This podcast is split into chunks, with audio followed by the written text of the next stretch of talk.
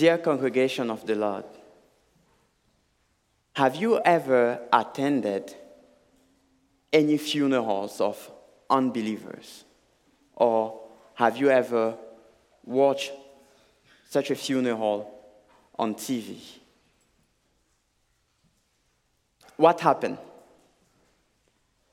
Usually, people assume that the dead went to heaven. People do not even try to know whether the person lived a godly life on earth. But they suddenly start thinking that a person who hated the Lord throughout his life on earth goes into his blissful presence in heaven. According to you, what makes people think like this? Such thoughts happen because people often have a false view of God's holiness, leading them to a superficial understanding of man's sinfulness. Such false view induce the belief that we deserve salvation simply because we died.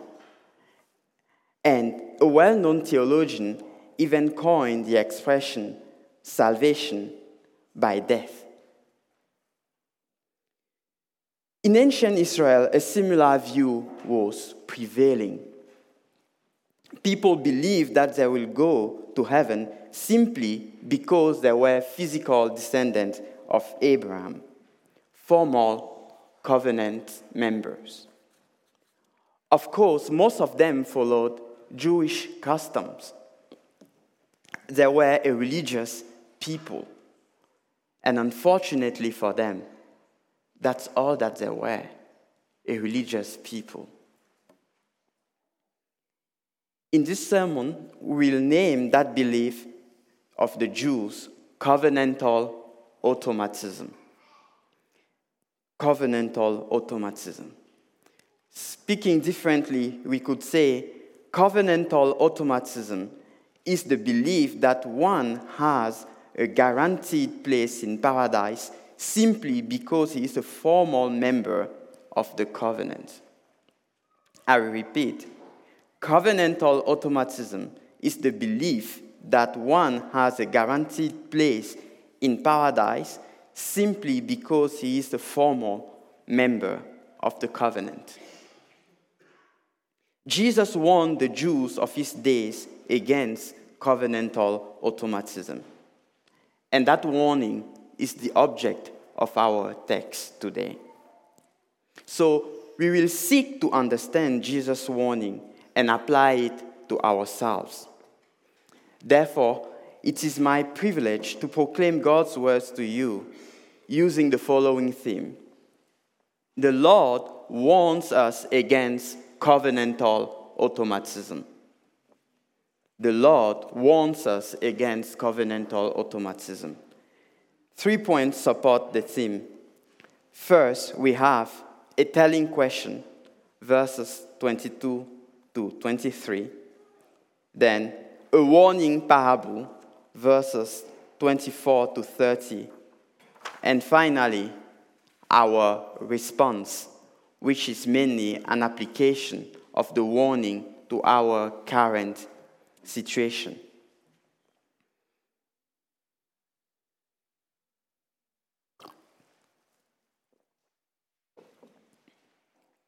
First point, a telling question. In verse 22, we read, He, meaning Jesus, went on his way through towns and villages, teaching and journeying toward Jerusalem. It was the custom of faithful Jews to travel regularly to Jerusalem.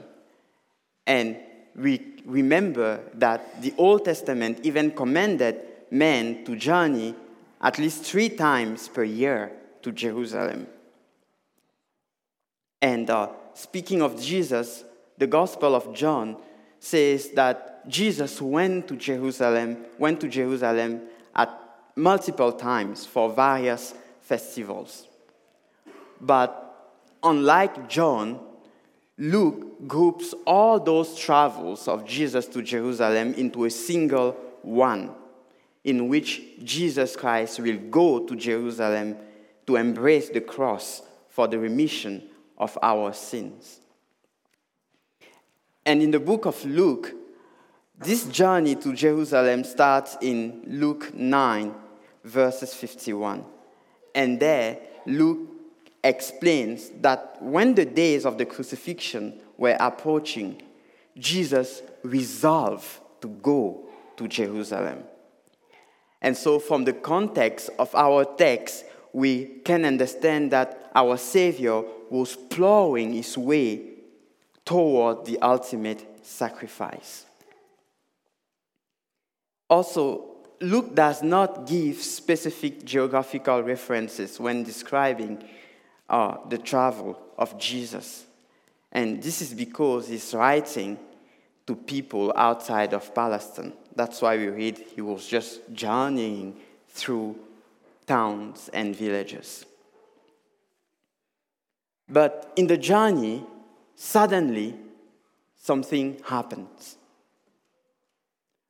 On the way, someone asks him a question. And we do not know who the person is, the text doesn't mention it. But we know that the person asked the question in public. The person asked, Lord, will those who are saved be few? According to you, why should someone ask such a question? Is it because Jesus was facing much opposition and the people were running away from him? Or is it because his teachings were also very hard and as a consequence, the same thing was happening? People were distancing themselves from him. We do not know exactly why the person asked the question. But one thing that is certain is that the question had a great relevance to the Jews of Jesus' time. From the time of the, the time, from the time between the Old and the New Testament, which is also called the intertestamental period, this question was occupying the Jews. And many rabbis had given different answers to the question. And there were essentially two camps a minority and a majority. The minority believe that only few people will enter the kingdom of heaven, Jews and Gentiles alike. In contrast, the majority believe that all the Jews will enter paradise, except maybe some few gross sinners like uh, the publicans.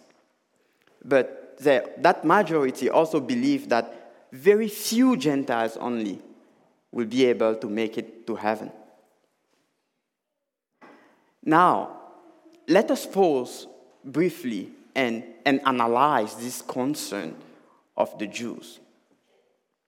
What do we know by experience?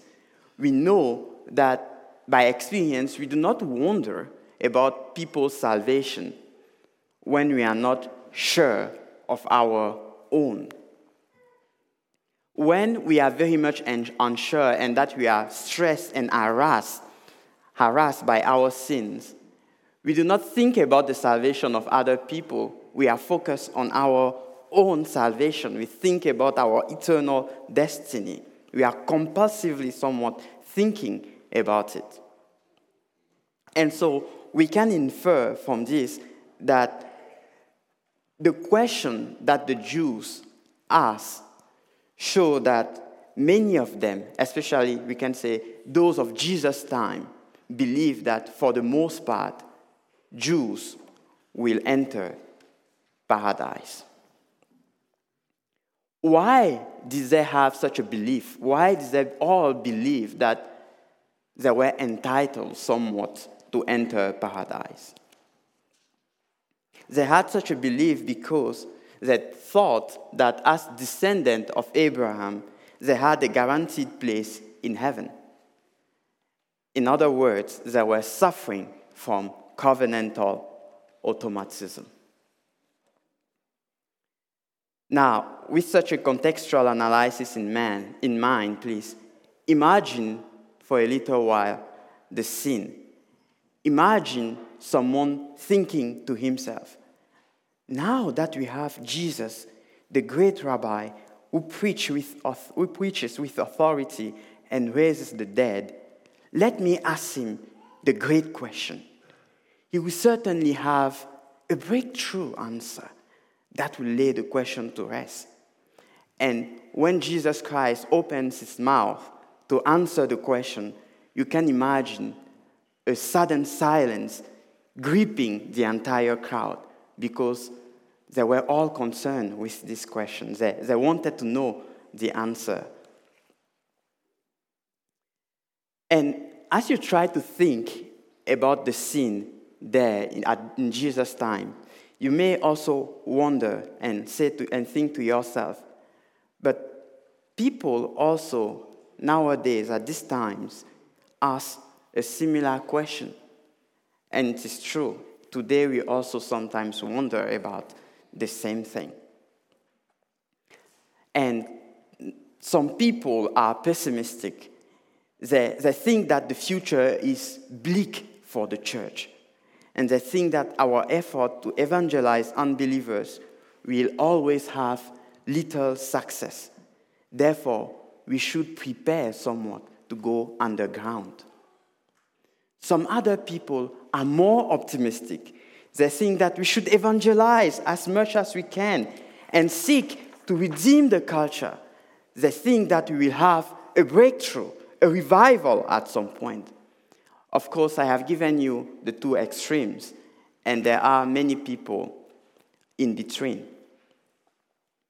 But you, what do you think about that question? And do you sometimes wonder whether many people will be saved? And what does your position on that question, the question of the breath of salvation, reveal concerning what you think about your own salvation. Or what does your position reveal concerning your thoughts about the future of the covenant people?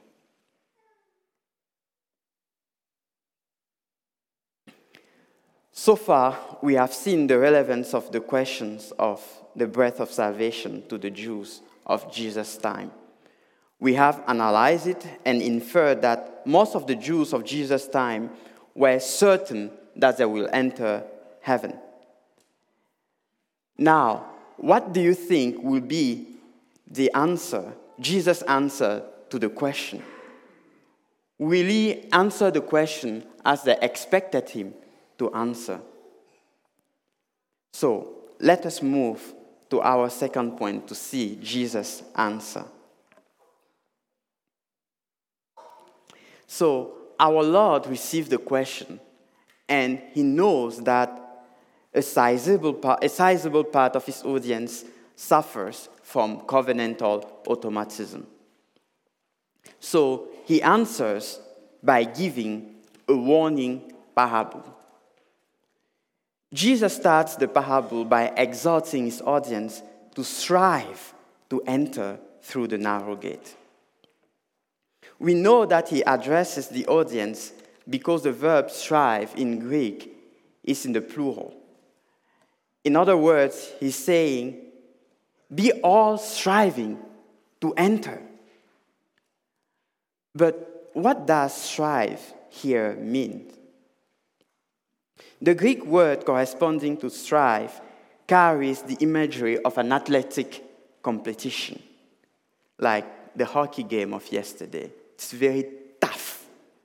People have to, they, they beat each other and they, they discipline themselves very hard, continuously. They continuously do strenuous efforts, and it needs courage, perseverance. It also, the word strives here also carries the imagery of a battle, The Apostle Paul uses the same words when he exhorts Timothy to fight the good fight of faith in 1 Timothy 6, verses 12. So we understand that the striving that Jesus speaks about here is a demanding, wholehearted, continuous effort. He's telling them to strive to enter a door. Of which door does he speak? Verse 28 of our text informs us that it is the door to the place of fellowship with the patriarchs Abraham, Isaac, Jacob. So we can infer that the door is the door to paradise, to heaven. And Jesus describes that door as being narrow. What does he mean by narrow? He means that the door is an uninviting door, a restrictive door. You cannot move as you wish when you go through that door. It is a difficult door, a door that is unattractive. And the natural person, the natural man, is not inclined to go through that door. And so, by using uh, the imagery, Jesus Christ brings to mind the traditional contrast that we sang also in Psalm 1 between the narrow way, which is the way of the righteous, the way of paradise, and the broad way, which is the way of the wicked, but also the way of damnation. In the second sentence of verse 25, 24, please, Jesus tells the people why they should be striving.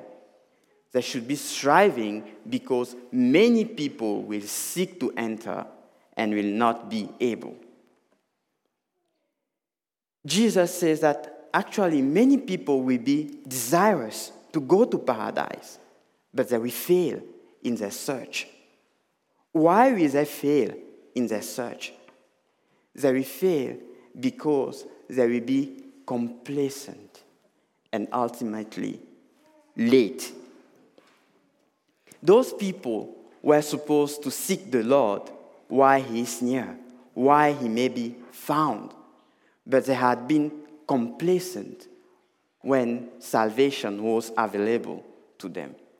And they realized the danger of their position only when the house owner rises to close the door. But who is that house owner? Verse 26 informs us that the house owner is Jesus himself. And this representation of Jesus as the owner of the house is very fitting.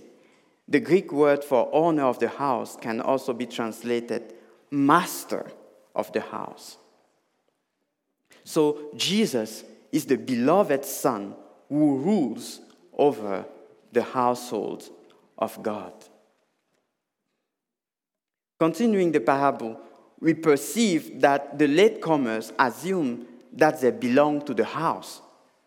So they knock the door, calling the master to open it. They call him Lord. Maybe they imagine that he will be friendly toward them. Imagine, for example, some people who think that they are welcome at a celebration. And when they arrive, the door is locked. You can imagine them a bit frustrated, but they say to themselves, ah, things happen. This kind of things sometimes happen. Soon, our friend, the master, will come and, and open the door to us. And so you can picture how they are very much surprised. They, they, they are almost frozen when the master of the house said to them, I do not know you. I do not know where you come from. Maybe for a while, you can imagine them a bit in denial. And they may be thinking, oh, maybe we didn't hear him properly. And then they start saying, How can you say that you do not know us?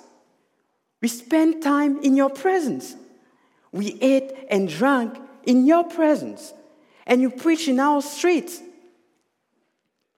But the master answered again, this time with greater emphasis I tell you, I do not know where you come from.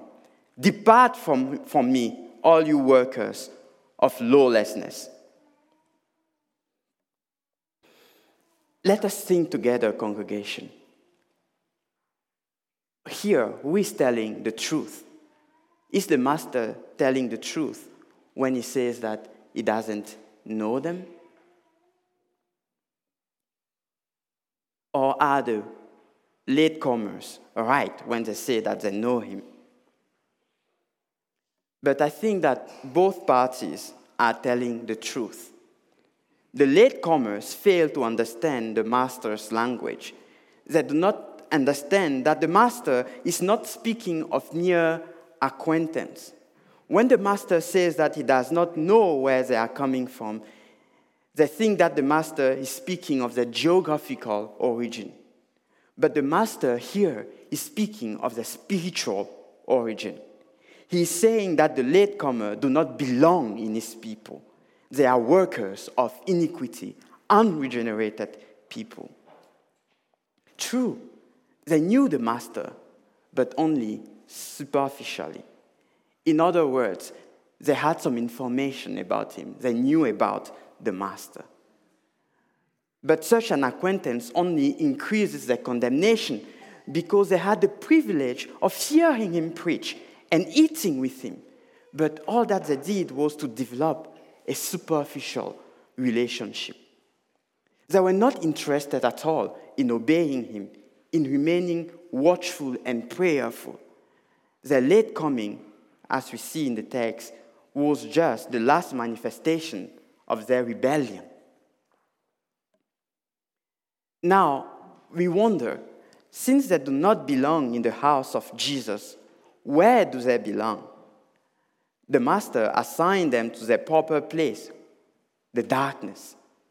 It is a place far from the Lord, a place of utter misery, heart wrenching sorrows, maddening frustration, and rebellious anger.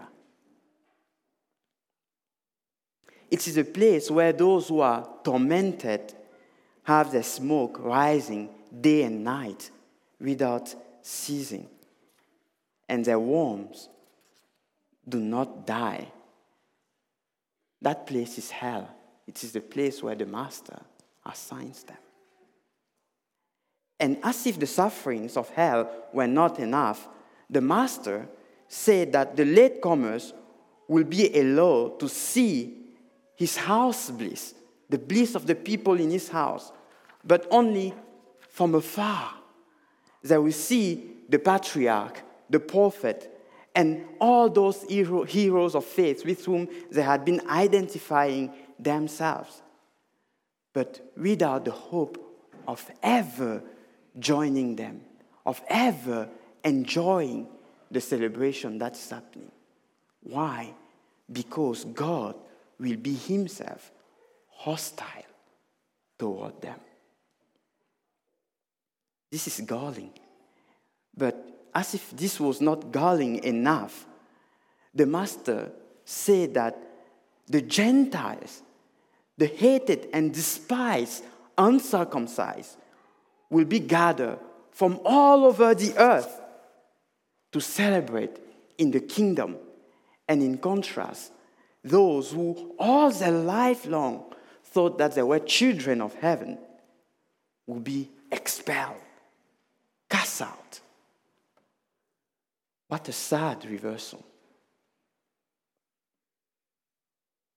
Jesus the Master concluded the story by referring again to that reversal when he says that some who are first will be last, and some who are last will be first.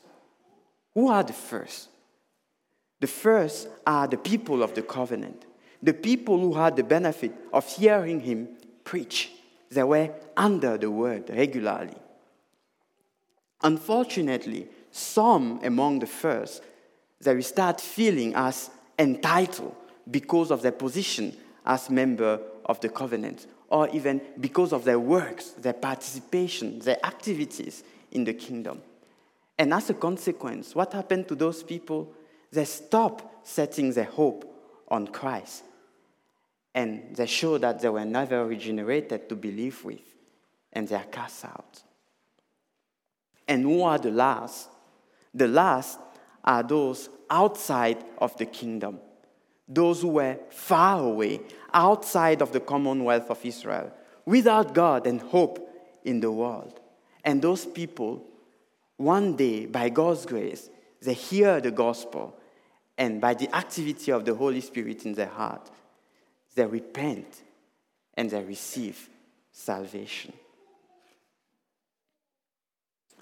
So, we have heard a warning, the warning parable that Jesus Christ gave as an answer to the question that was asked to him.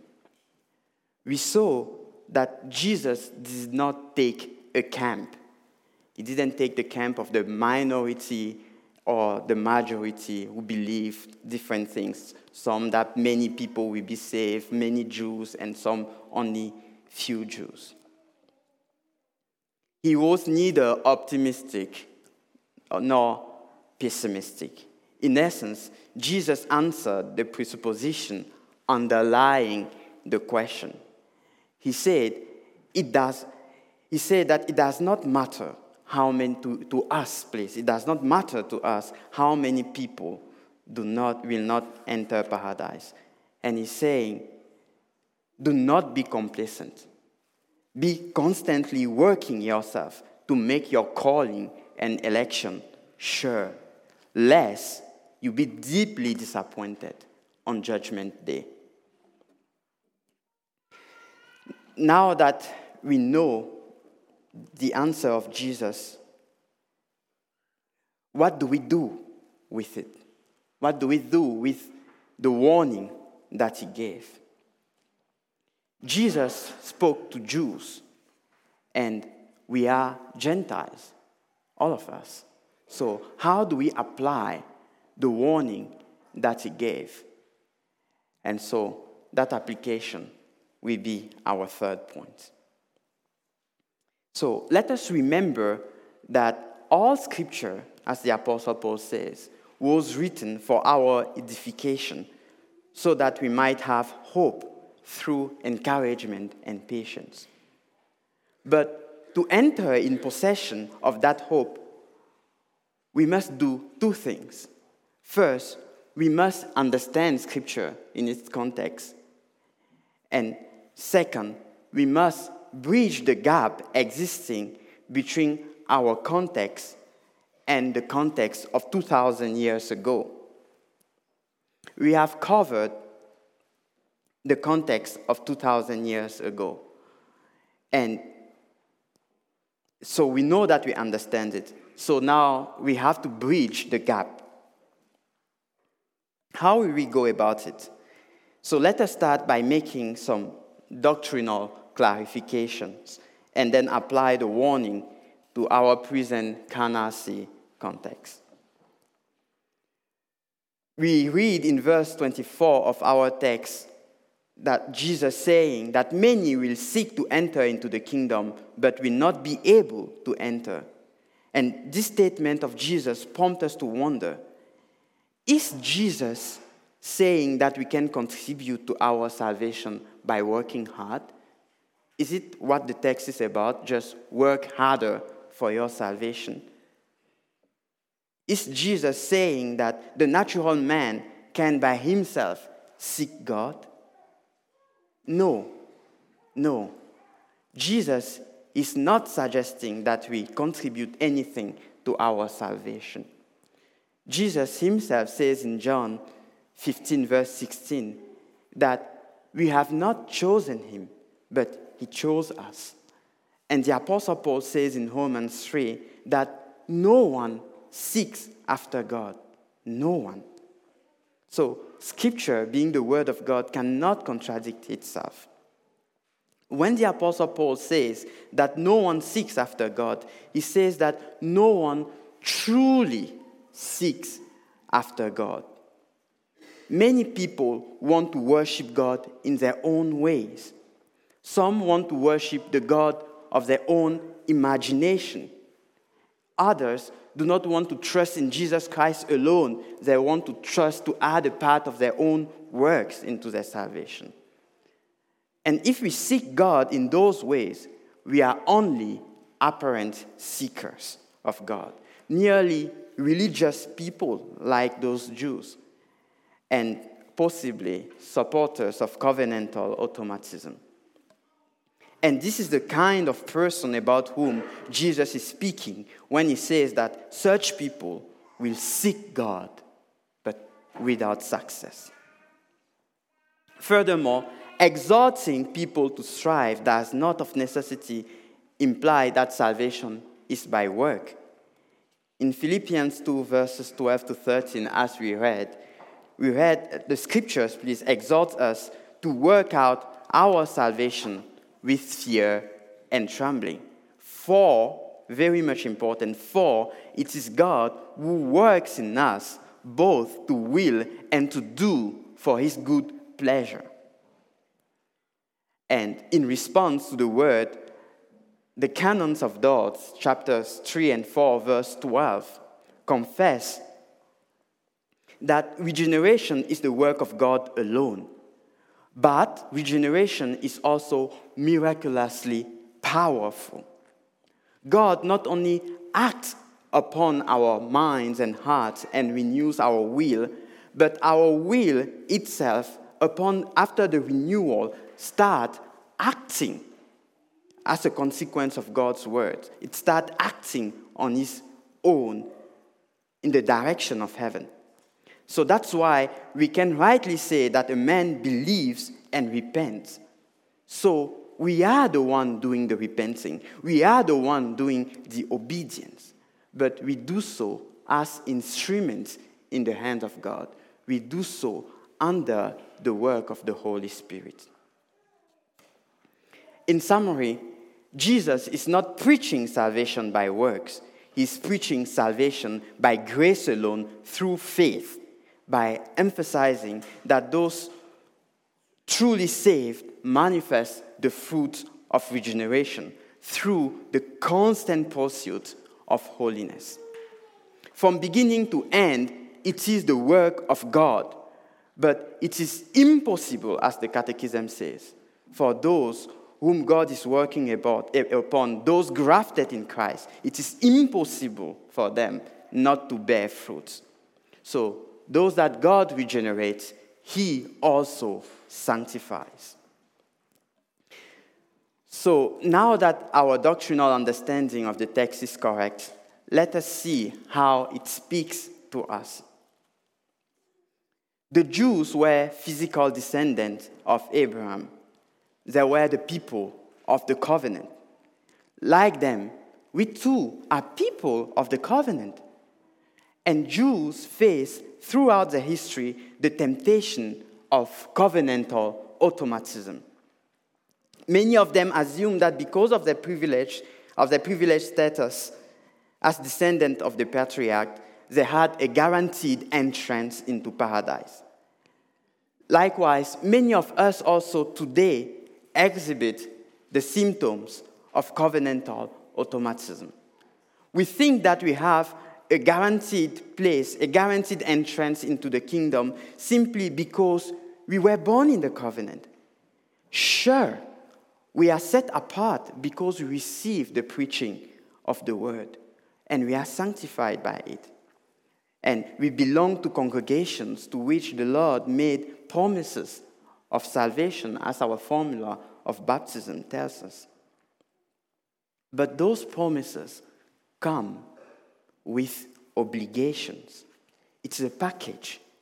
In other words, we must reckon that the covenant is conditional, even if Christ fulfills the conditions for us. Again, the covenant is conditional. And if we fail to reckon with it, all those privileges can turn into our condemnation just like for those people in our text.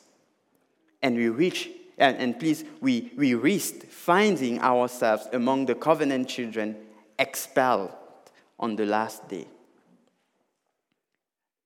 But now the question is how do we reckon in practice that the covenant is conditional? We do so by trusting in Christ alone for our salvation.